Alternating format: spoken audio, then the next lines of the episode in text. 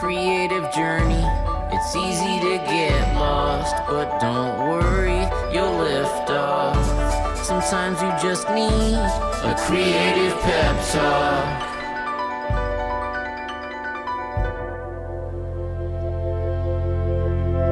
Hey, you're listening to the Creative Pep Talk podcast. I'm your host, Andy J. Pizza.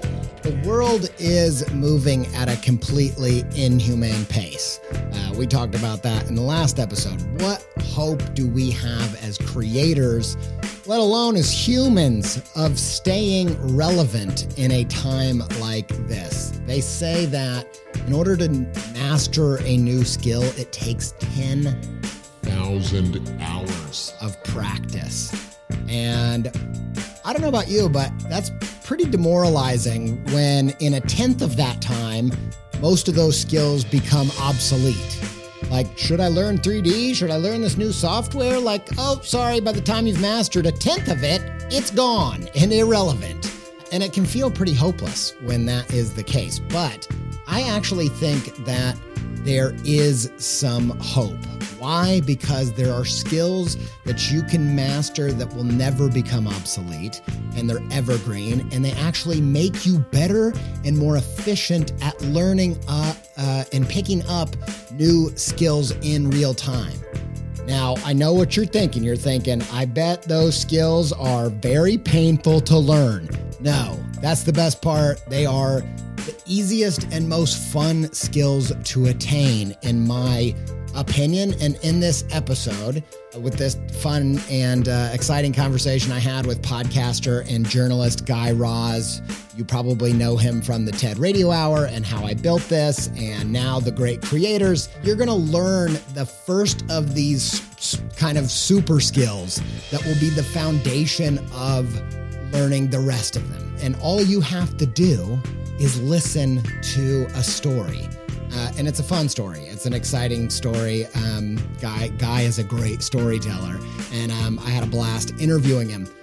After the chat, I'm going to be back to highlight the lesson and an easy prompt to use what you've learned from this episode and use it immediately after you have listened to the show. And don't worry, the homework is also fun. All right, let's get into it.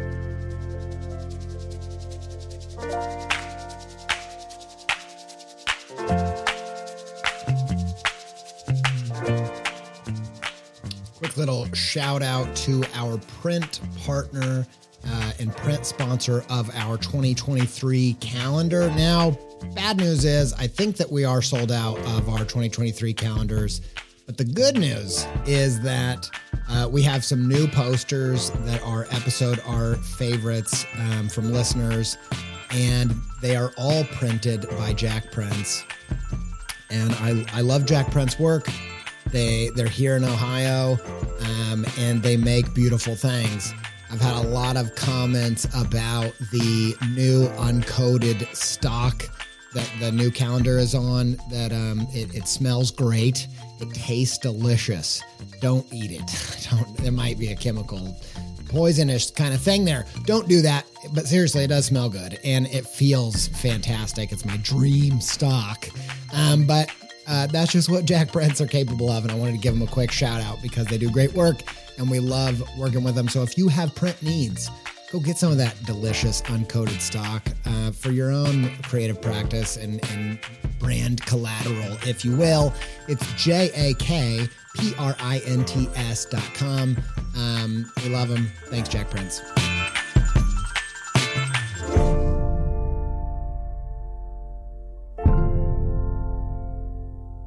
All right, chapter one the essential creative lesson that Guy Raz built his creative career on. Okay, I'm going to share a dream conversation I had with podcasting legend Guy Raz, host of the TED Radio Hour, How I Built This, and now The Great Creators, which is a new show where he interviews great creators. And yes, these are very great creators. The li- the guest list is ridiculously inspiring. And in the research of getting ready for this chat, I found something that just made me so excited to talk shop with Guy because we're both as interviewers and podcasters and and storytellers deeply inspired by and guided by the hero's journey. You've probably, if you've listened to this show very long, you've probably heard me talk about the hero's journey a billion times. Well, I was pumped to talk to somebody that is as influenced by the hero's journey as I am. And I really leaned into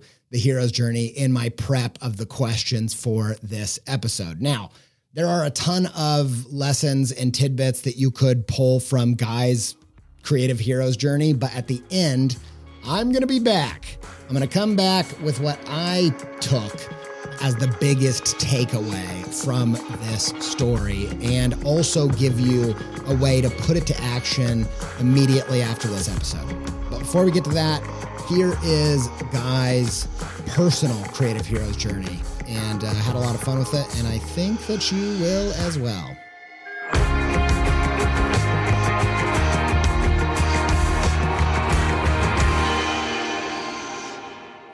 Been doing storytelling and podcasting for quite some time. You're also an entrepreneur now. And I know that your parents did their own thing, but it's kind of my understanding that, at least initially, you thought that that gene skipped a generation. Yeah. Uh, is that right? What can you tell me a little bit about that? About your parents' sure. entrepreneurial yeah. spark?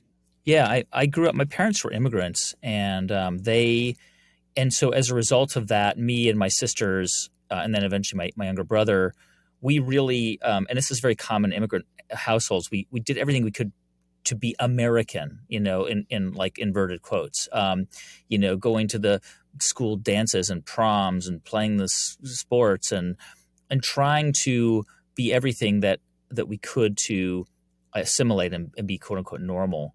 And my parents really, I think, like many immigrants, saw all kinds of opportunities in the United States, and eventually they they decided to start a jewelry business, to start a little shop that would sell pearls. And I was maybe uh, seven years old when they decided to embark on this on this journey. that My dad was 41 at the time, so he wasn't you know a, a young startup entrepreneur. I mean, eating ramen. He was he already had three children.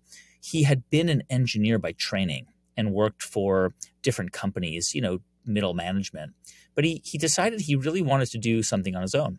And I remember as as a kid, my mom and dad, you know, just sitting with reams of like those dot matrix printouts, you know, of leads and just cold calling people and, you know, cold calling all day to just get leads to see if they could meet with people to sell their pearls that they started to import from Japan.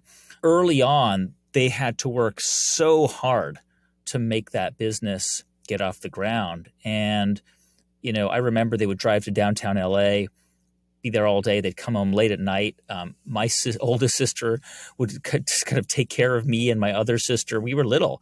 We would walk home from school. And over the years, it was a real struggle. You know, there were some years where the business did did pretty good and pretty well, and, and some years where it really struggled. And, you know, look, ultimately, it was a triumph. My father, who's now 81 and retired, was able to raise four children on this business. He, it never made him rich, but it it provided a living. But what I saw growing up was a lot of stress, a lot of uncertainty, um, and so much, um, you know, just uh, uncertainty is the right word. So just so much unpredictability about about what would happen year to year. Some some Christmas seasons were terrible. Some were better. Some years nobody was buying pearls. Um, they would go out of fashion. They'd go out of style. And so for me as I grew up, I and I think my parents also kind of pushed this. I was looking for certainty, which I think is also common in this sort of first generation or the second generation, right? That is in the US. That you sort of look for something that um, is stable, like being a lawyer or a doctor or, or working for a big company. And so that was my pursuit. I I all I was always interested in journalism, even from a young age. When I was in eighth grade, I was the uh, student editor of the paper. When I was in high school, I was my high school editor of my high school paper. And so when I got to college, um, that's really what I I already knew I wanted to pursue that. I was I was on the college paper, and I became a reporter, and that was really what I thought I would do with my life. I would get a job as a reporter. I would travel the world. I would work for a big newspaper, and uh, and then you know retire and and and look back on this interesting career that, of course, didn't quite pan out in, in exactly that way. From the outside, I feel like it's kind of interesting that you went into journalism. It feels almost like uh, you thought telling other people's story would be a little safer than trying to live your own story, trying to t- chart your own path, kind of thing. But when you got into journalism, you kind of instantly hit some big struggles, right? Well, I did. I mean, look, when I started in this is in the late '90s, um, it was still to get a job at at a major newspaper was so hard. You know, that you if you were an ambitious young reporter, you wanted to work for the Boston Globe or the Baltimore Sun or the Dallas Morning News or the Seattle Post Intelligencer or the San Francisco Chronicle, which was our, you know, of course, they were massively important and powerful regional papers. Forget about the LA Times, the New York Times, the, or the Washington Post. Those were virtually impossible.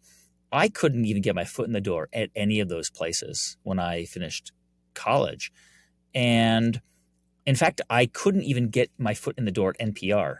What had happened was after three tries, three attempts at applying to NPR and three rejections, I just moved to Washington, D.C. after college. Um, I had some friends there and I thought, you know, maybe I'll I'll get into politics or something like that. I got there, and the first week I got there, I got a job temping. You you might remember that in the 1990s there was a job that doesn't exist anymore called data entry, and you uh, were hired by a company to enter text into a large computer database because they were shifting from paper to digital models. Now, of course, you just feed it into an AI or whatever if you had to, but humans were the AI, right? And a week into that job, uh, my dad got a, a, call on his answering machine in a message on his answering machine in Los Angeles, and it was somebody from NPR. And he didn't know what it was. And he said, Hey, I got a message from someone at NPR.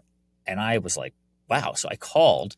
And what had happened was their intern that they had selected for all things considered um, bailed out in the last minute. And it was the it was the fall of 1997.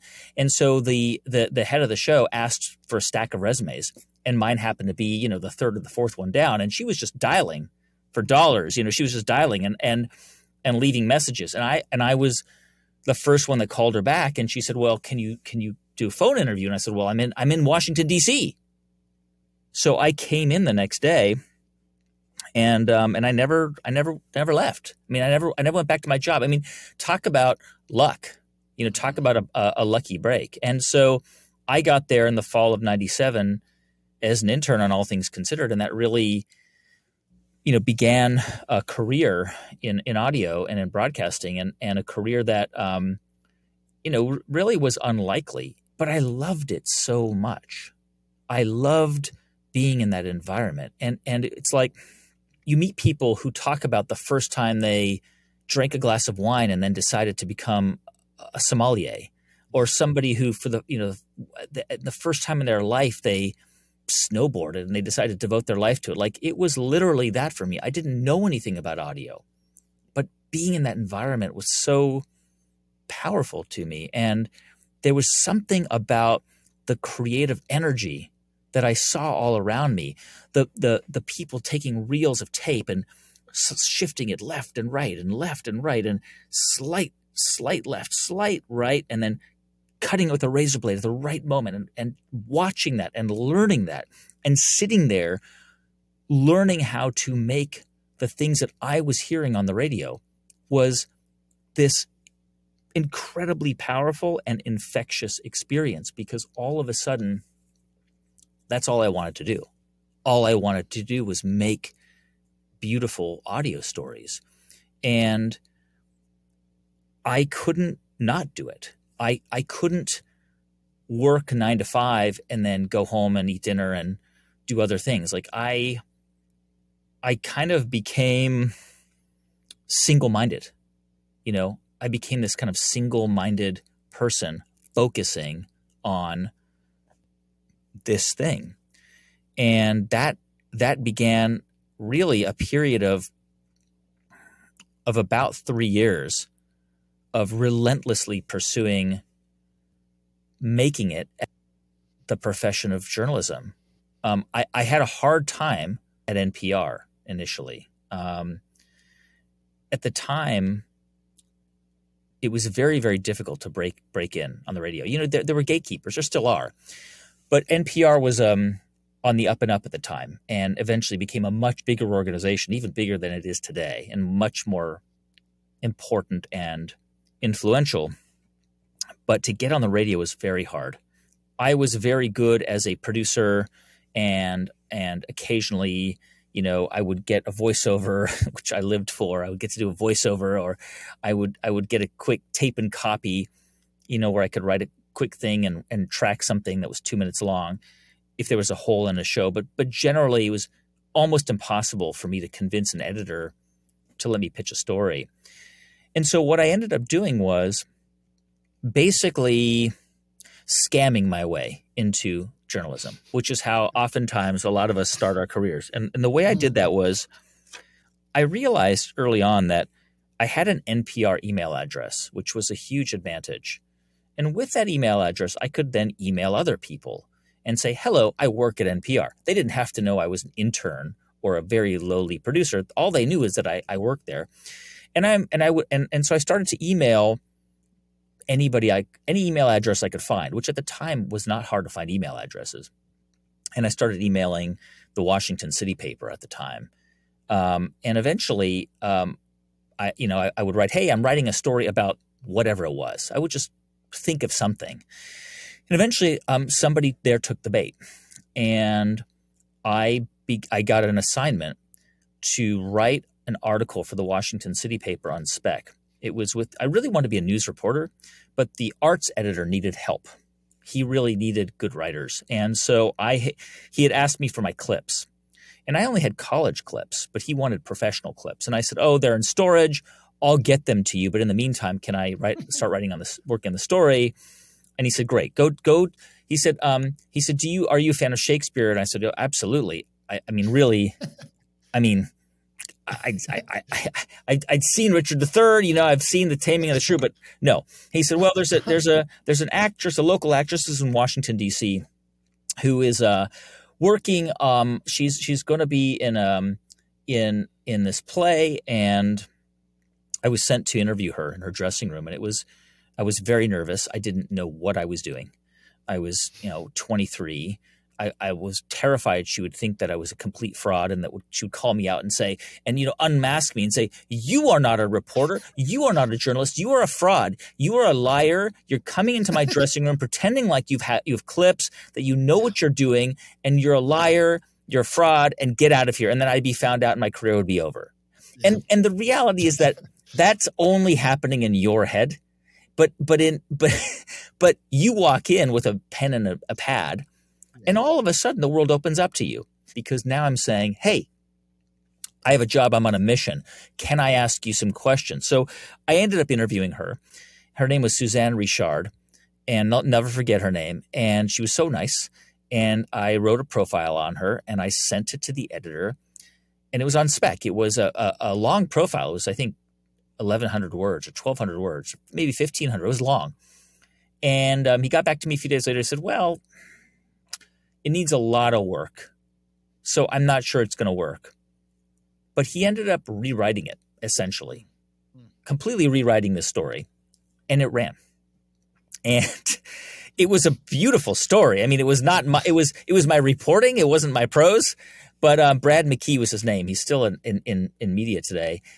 Brilliant editor. And he wrote this, he, he rewrote the story. I had a byline for the first time in the Washington City paper. And I remember the day it came out, it was a Wednesday. This is 1998. And I get on the metro in Washington, D.C. that night. And, and on a Wednesday at that time in the 90s, if you didn't get the Washington City paper by 5 p.m., you didn't get it. And you had to get it if you wanted listings. There was no Craigslist, there was no concert listings. You had to get it. And I'm on the metro and I see people reading the paper throughout the metro. That, that was Wednesday night. And I'm standing next to somebody reading my article. And it was the most thrilling moment in my life. It was to see my name typeset in print with with this article that I hadn't really written, but I'd reported, but still it was mine. and and the person next to me didn't even know that it was me who wrote it. I wanted to shake him and say, "That's my article," but I just stood there. I, I couldn't believe it. it. It was a feeling of incredible accomplishment, and and that was it. I mean, that was that was hooked. You know, I I never there never a week did not pass for the next three years where I didn't have something in the Washington City paper. I uh, love that story, and I think it's going to resonate with my audience because I, I think of the listeners of the show like me are these people that have to create, just like you were describing this thing of it's not enough to just do it on the side. They just want to they want to do it as much as humanly possible, and they want those moments of sitting next to the person, you know, feeling like what they're making has some merit and meaning in other people's lives. So I I think that. uh I know everyone listen that listens to this show can relate to that. But then, you know, for the people that are lucky enough to get uh, some some headway in that creative journey, they find out that sometimes when you get what you wanted, uh, it doesn't turn out how you thought it was going to, or there's just things that happen along the path that you didn't see coming. And I know there there's a few different things. There's um, you know some mental health stuff, and then also at some point journalism or the, or the the the atmosphere of journalism that you were part of felt stifling. Yeah. Like what what how did that change from this I'm the luckiest person in the world to oh, I don't know if I can keep going? I I think it's important for all of us to stop and and me too because I can I can err on the side of pessimism and negativity. I think many of us have that gene inside of us. And I'm lucky to be married to somebody who is the opposite. She has the positivity gene. And I have to force myself to to say I am the luckiest person. And being lucky doesn't mean there are going to be moments of incredible challenge and difficulty and setbacks and and failure, right? But but in aggregate like even being being able to create something that you love that you're proud of is just a moment of great fortune you know great good fortune. And you know for me i early in my career i was very very lucky in that i i, I found this thing i loved. And you know i spent seven years overseas as a reporter. I ended up becoming um, again, starting out covering uh, arts in Washington D.C. Um, was which was accidental. I eventually became a foreign correspondent for NPR and became a war correspondent accidentally because I was overseas on 9 11. And all of a sudden, everybody who was overseas became a war correspondent. And many of us spent time in places like Iraq and Afghanistan. Um, and that really became my life. Um, I I covered uh, Israel and, and Palestine for CNN, and that that really also became my life. You know, I still was very much pursuing the idea of climbing up the greasy pole. Like there's this this phrase, the greasy pole, which I, a lot of people might be familiar with. It's more common in the UK, but it's famously attributed to to Benjamin Disraeli, the prime minister of the 19th century prime minister of Britain, which he allegedly said when he became prime minister, I've reached the top of the greasy pole because it's a bunch of people constantly climbing to get to the top and slipping down. And essentially, I, I was doing a version of that, thinking that I would do all these things. I would tick all these boxes. I would be a foreign correspondent. I would be a domestic correspondent. I would, I would do the right fellowships. Um, but I also really struggled a lot, even when I was you know, seemingly very successful on the outside with anxiety and and um, and depression. And I might have moments today where I'm not happy, but you know, my my my feeling about the profession really started to shift. Sort of, I would say about around 2010, really 2011, and a couple of things happened at the time, which was I was a host of of All Things Considered on NPR on the weekend. Um, I loved it.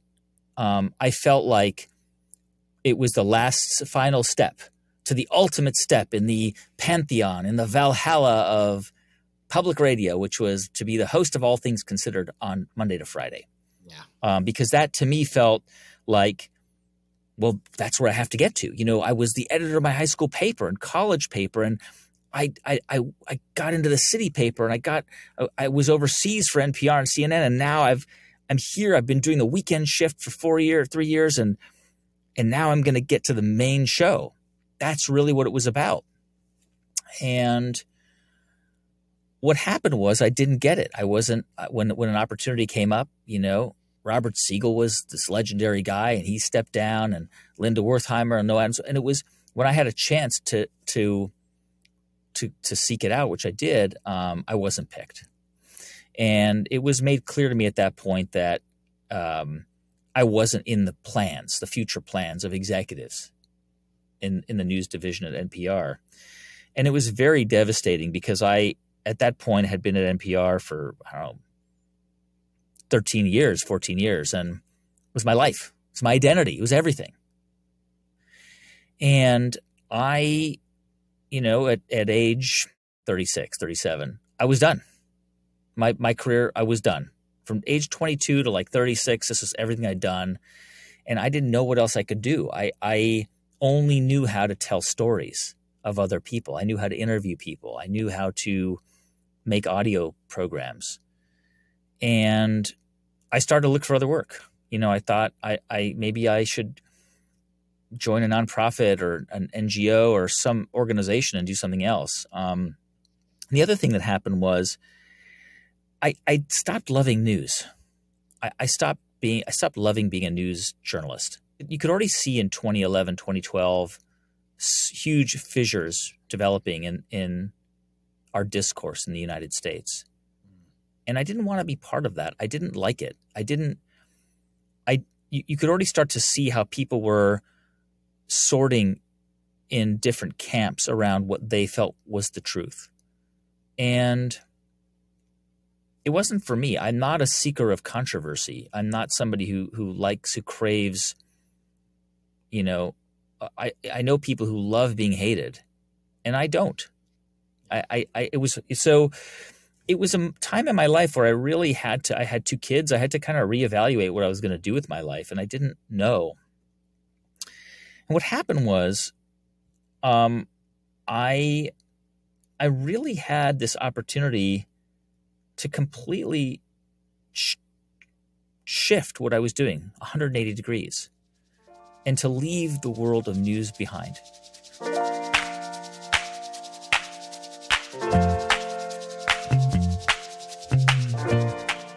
Quick shout out to one of our sponsors, Font It's F O N T S E L F. It's not Fonts Elf. It's not an elf font, but that wouldn't be bad, you know. I'm sure. El- I feel like elves actually, like Santa's elves, would be pretty good type designers. I could see a whole thing. Anyway, that's not what it is. Fontself is an app that helps you make a font, your own font, easier than you could ever imagine. And I know from experience because when I was in college, I tried to make my own fonts and it was a nightmare back then because that was back in the ancient days of pyramids where you had to, you know, chisel them into a stone block. And the pharaoh would say, No, that's not a hieroglyph. That did nothing that no, I'm not, no, I don't know what I'm talking about, but I tell you this Fontself is awesome. I did actually try to make a font when I was in college. It was a nightmare back then font, because Fontself didn't exist. I used Fontself. I was trying to make a new font for YouTube video thumbnails. Um, I wanted to give a font of my lettering to my podcast assistant, Katie, and so that they could create thumbnails for our videos um, without me making new uh, lettering every week because it's pretty, you know, it's consuming for something that um, not the primary focus of the show. And uh, and I went on a search to find the easiest way to do that. Tons of people came back to me and said, "Hey, you should try Fontself out." We did. I made a font in like 30 minutes um, that we're using that I'm super proud of, and I think that it's uses like that are a great example of how creators can use this. And I think for me personally, having a signature lettering uh, style has been a big part of my creative practice and kind of building and establishing uh, the Creative Pep Talk brand online. And um, this is a really cool, fun way to do it. So go check it out in the App Store for your iPad, Font Self. You can type Fonts Elf and it will come up, but just know that even though it worked, it wasn't right.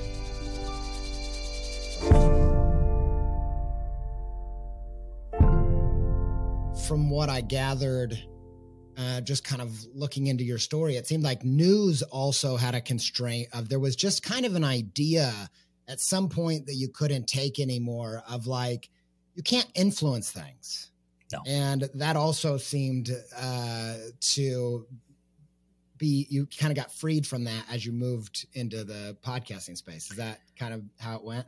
Yeah, absolutely. I mean, you know, I think many people who who do creative work, right, in whatever capacity it is, ultimately, it's it's for your own fulfillment, but it's also to have some kind of impact. It doesn't mean like you make a piece of art or you write a poem or a song and all of a sudden like you're Picasso or Siegfried Sassoon or you know, but you might write something or make a piece of art or write a song that moves one person, which is massive.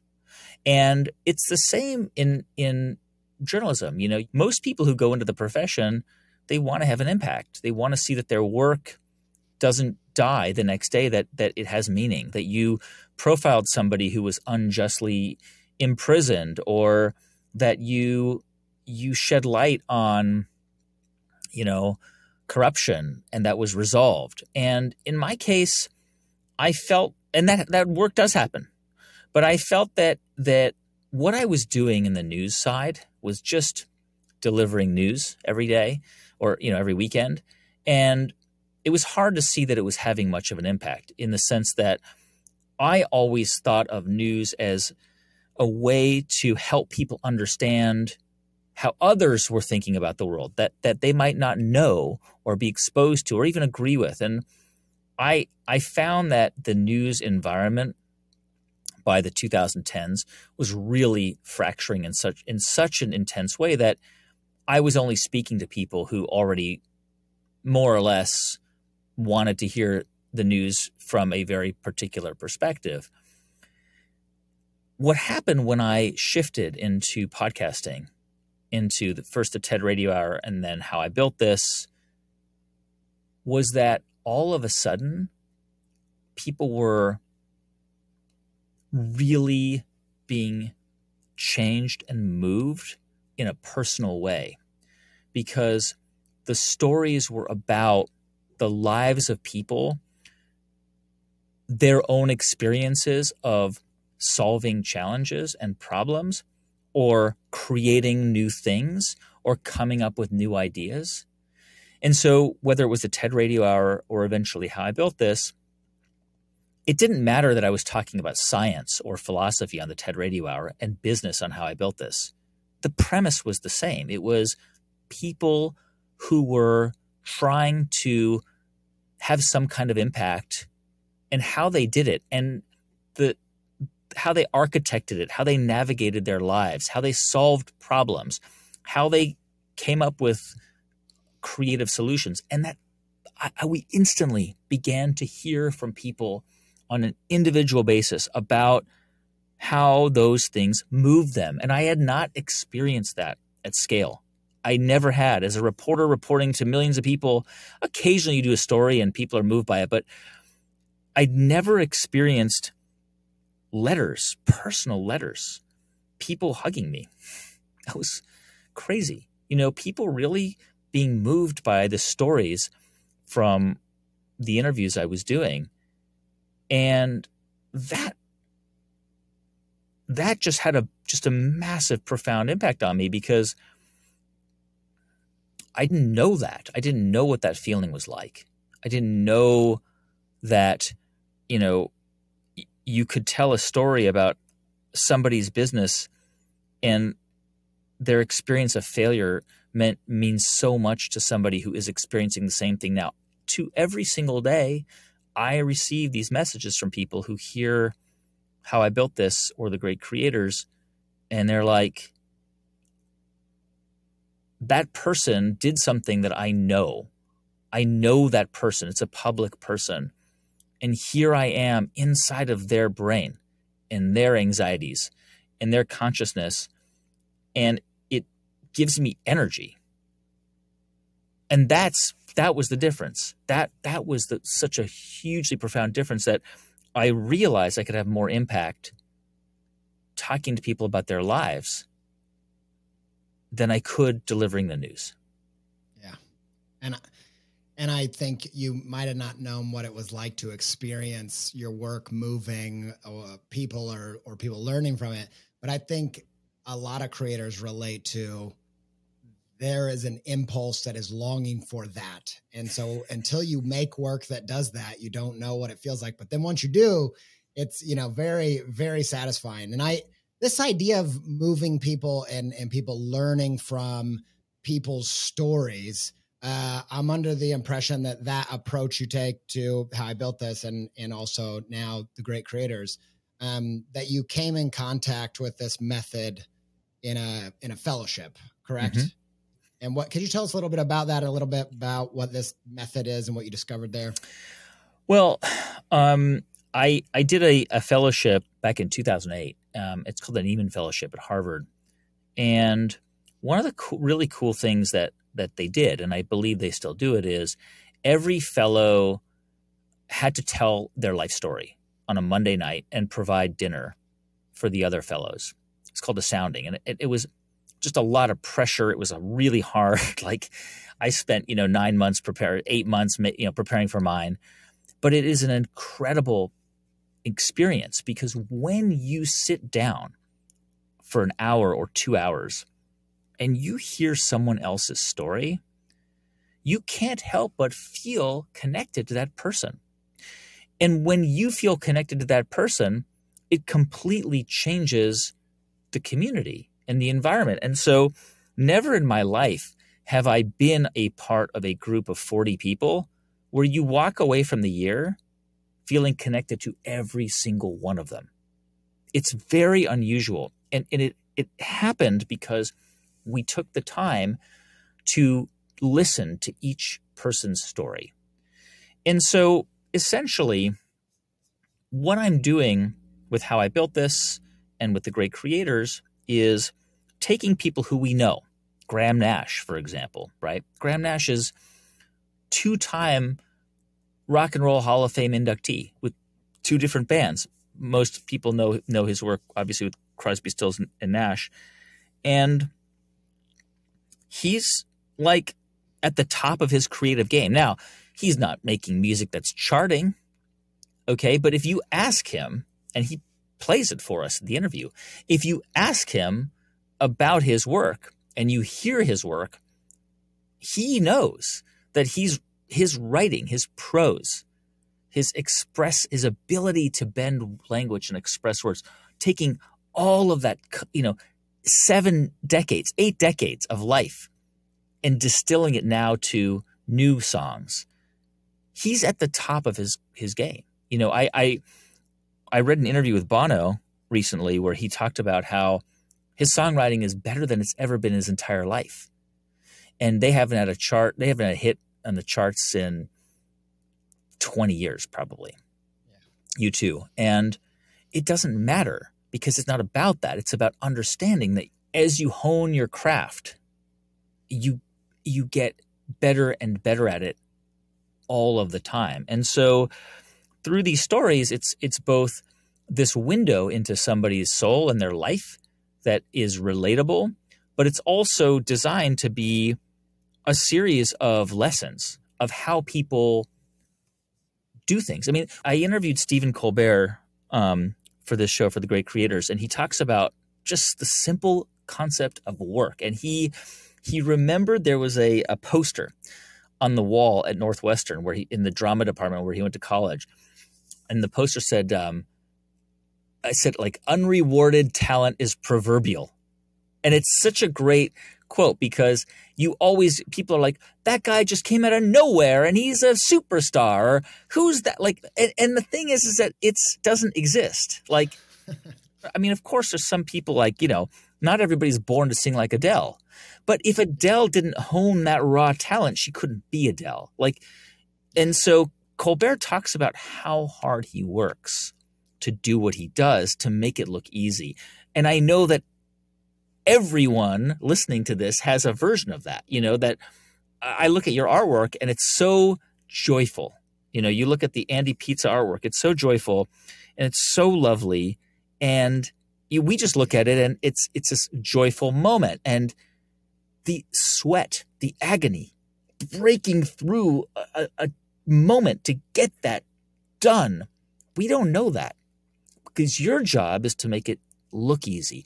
My job is to make how I built this or the great creators sound easy, even though we put so much work into it. But it's designed ultimately with a very specific goal for you to walk out of that and say, holy shit, like somebody like Nick Kroll, who is this brilliant comedian, relies on improv, which he practices yeah. regularly, day in, day out. He, he works with the same group of friends that he worked with as a young improv, you know, member of an improv troupe 20 years ago because it he has to do that. He's he's it's it's not like you just stop and you're like, "Yep, I'm great." Like uh, we had Audra McDonald on, you know, she's won more Tony awards than any living actor in the world.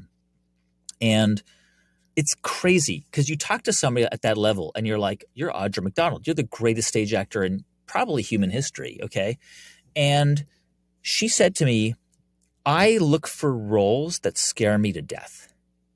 And I'm thinking, what role can could possibly scare you? Like, what role could you do that would possibly intimidate you?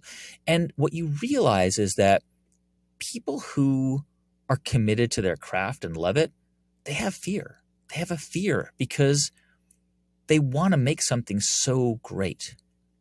And the fact that she looks for roles that scare her tells you that if we don't have that fear, if we don't seek it out, we can't get better at what we, at what we do. That's how she gets better. She looks for roles that scare her, that force her out of her comfort zone, even though she's had five Tony Awards. And and it's that kind it's those kinds of stories that I think for me as a creator are just hugely inspiring. I mean, I make the show ultimately for me, it's selfishly, you know, because I, I I'm learning from these people. But we get to share those things with, you know, with with the world. Absolutely. And uh and I appreciate you sharing your story with me and I've been fascinated to hear about uh I've heard you talk about in that fellowship even how story and case studies this idea of learning through story uh, is so essential. And you shared a bunch of little snippets of stories um, that you've encountered in in your podcasting. And I'm excited about your show because it's essentially just a a batch of creative case studies which are found to be yeah moving but also one of the greatest ways to to learn and i find like i think what really struck me as i kind of dove into what I could glean from your case study as as a, as a creator in your own right. I just thought it was um, just really moving to see how you started out refusing the entrepreneurial path of living your own story, went into journalism and told other people's stories, feeling like that is going to be, you know, a, a, safer bet for success, only to feel like, I, you know, I, I can't do this, and then and then ultimately find that case studies and other people's stories are actually the best bet you have of telling a better story yourself and seeing that full circle moment of now i mean do you consider yourself an entrepreneur? You are a founder.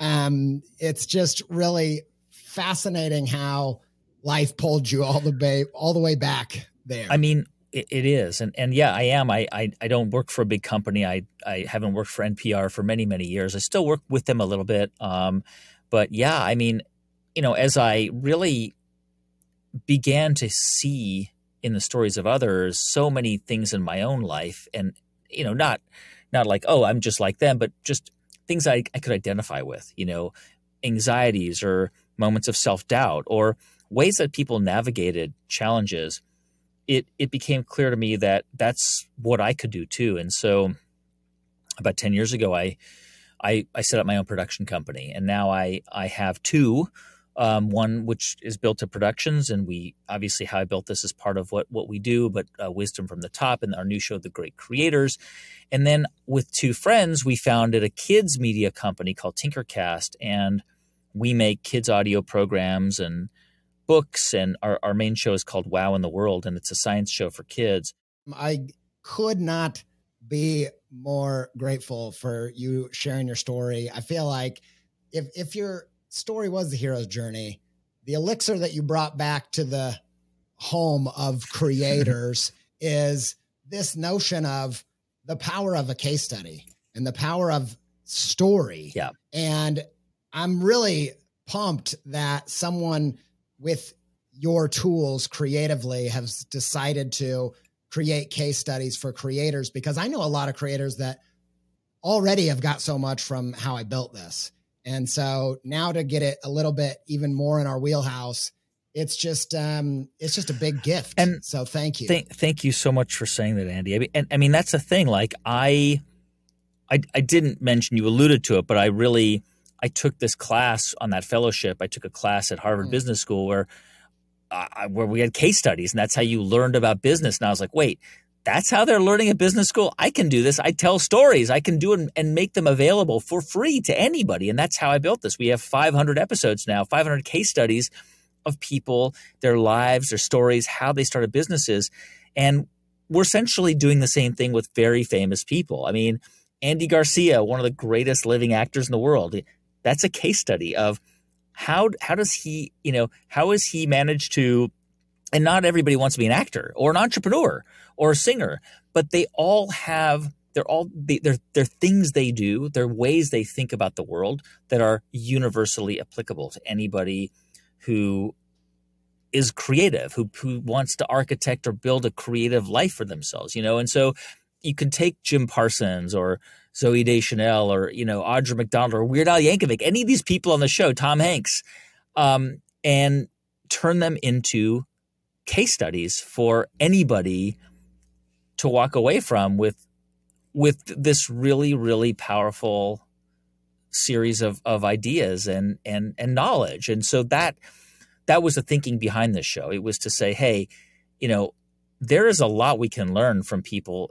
in the creative space you know in, in the in the in arts and musicians and actors who who are paid to embody characters to understand the psychology of them to navigate up the ups and downs of their profession. Um, and that's what we're that's what we're trying to do. Yeah. Well, thanks for doing it, and thanks for coming on the show and uh, and sharing your case study. Everybody, go check out the show, and um, yeah, I hope we get to talk again sometime. Thank you, Andy. So great, great talking with you.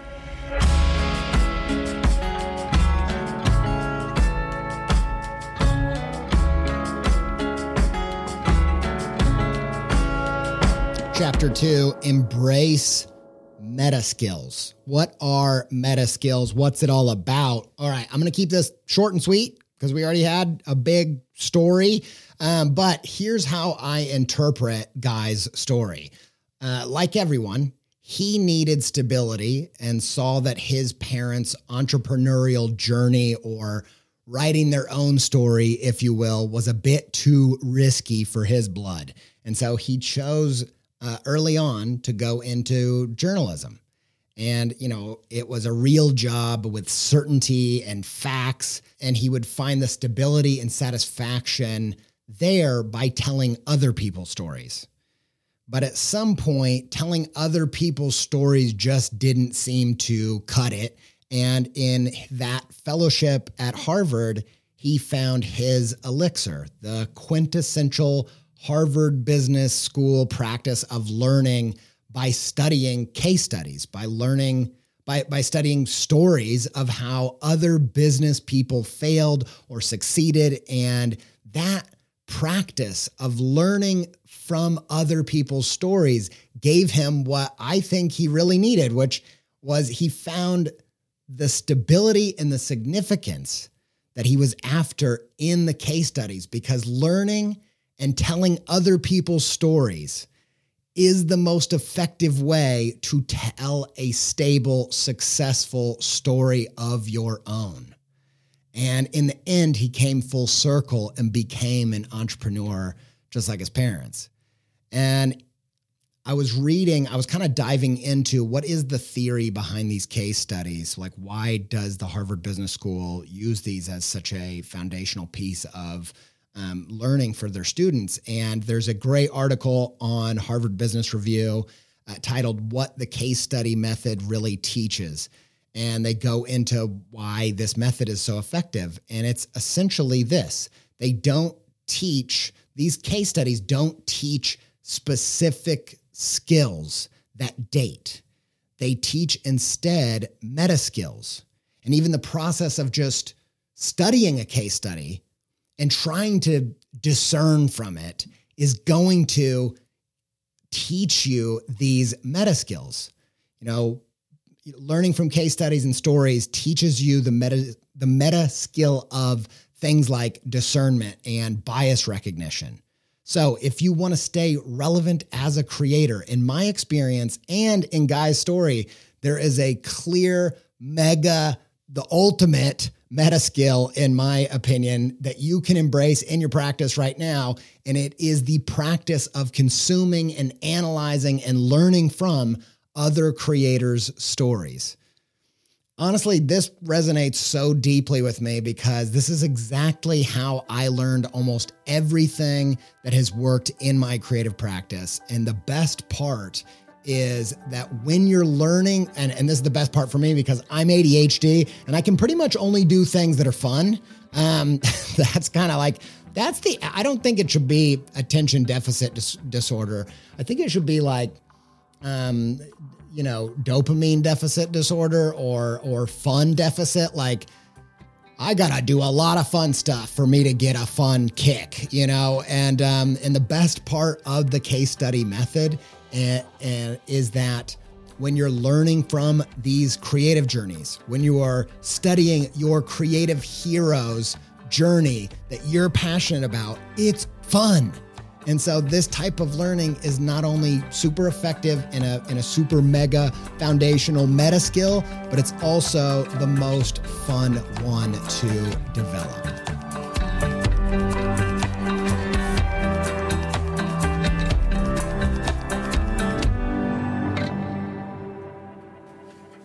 Chapter three, your creative call to adventure. Study a creative case study and identify the elixir. So, at the top of this episode, I mentioned that Guy and I both have this big passion for hero's journey story structures and the like. And I pulled from that to do this interview. And I mentioned last week that in the coming weeks, we're going to be doing a series all about how how to actually build substance into your creative practice by authentically folding yourself into the work that you make. I think it's it is where the inflection points happen in creative practices when they start making stuff of real substance. So, how do you do that? How do you make work that is substantive, substantive, substantives, sub sniff, sniff a sub? You know that subway smell. Anyway, the best way I know how to put substance into your creative work is with the power of story. And that's why for the next weeks, we're going to dive deep into how to find your story and how to put it into your work. That's what we're going to be doing in the next series. But don't worry, I'm not just talking a memoirist here. Like, as an illustrator, when I made the Indie Rock coloring book or published a dream journal, I was telling my story in different ways. I was telling different parts of my story and what it means to be me all of the most effective self initiated illustration projects that I've done have been about telling my story, uh, even when the expression was fictional or fantasy based.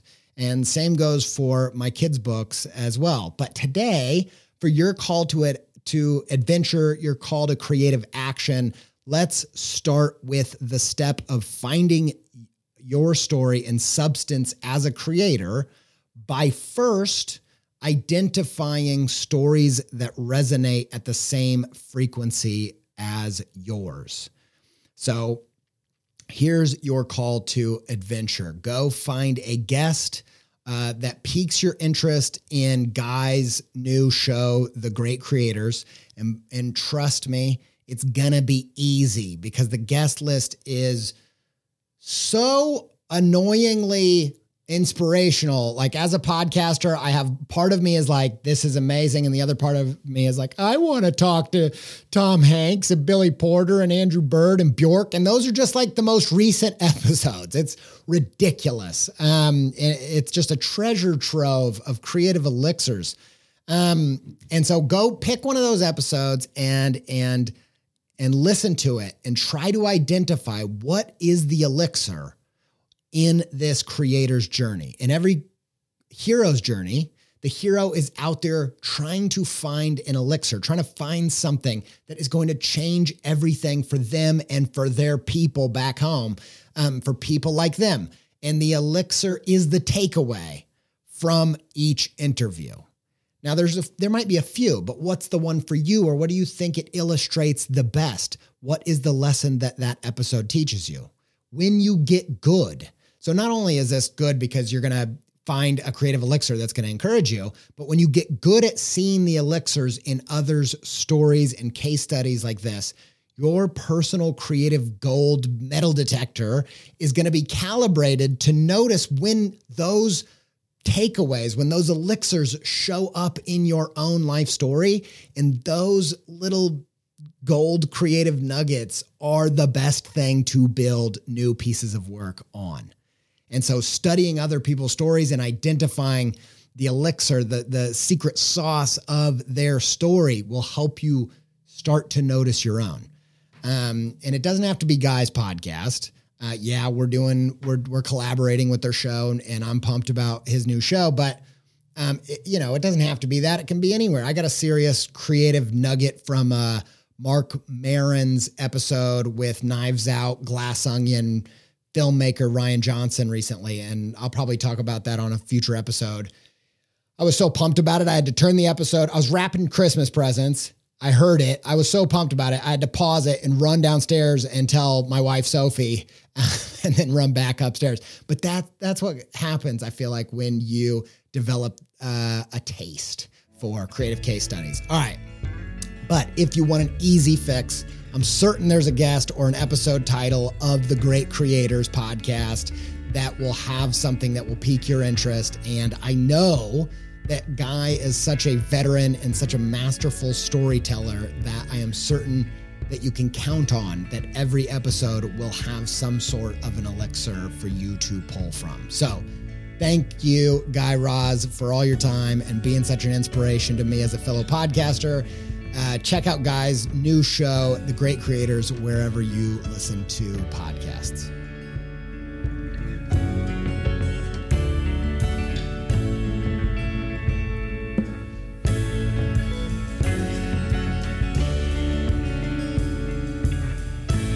All right, that's it for another week. Hey, if uh, if you got something from this episode or from a different episode, and you want to give back, we are partially listener supported. You can go to patreon.com slash creative pep talk and uh, and back uh, a, a, buck or a couple bucks or five bucks an episode. It really helps us keep the lights on, um, on in our show. There's a lot of hidden cost to making a podcast, and we see you and we appreciate you. If you are in a stage in your life or creative practice where you can't afford to do that, don't do it. Like we exist to help you uh, level up and and and thrive as a creator. We don't want to be a stumbling block or a hindrance. And so if you can't afford to support the show, don't. And if you and if you can't, but you want to give back, one thing that you can do is there's two things you can do that really help the show. Number one, you can share the show with friends or followers. Uh, if there's an episode in particular that you found really interesting, you know, giving it some kind of um, co signing, uh, testimonial, film little video or something you talk, talking about the show. We've built our almost our entire show that way, and uh, we we see you and we really appreciate the support. Uh, it also really helps to give Apple podcast reviews and ratings. So if you could do that, that would help a lot. Thanks to Yoni Wolf and the band WHY? for our theme music. Massive thanks to Connor Jones of Pending Beautiful for editing the show. And gigantic thanks to Katie Chandler and Ryan Appleton, and of course, Sophie Miller for podcast assistance of all kinds. And until we speak again, stay pepped up.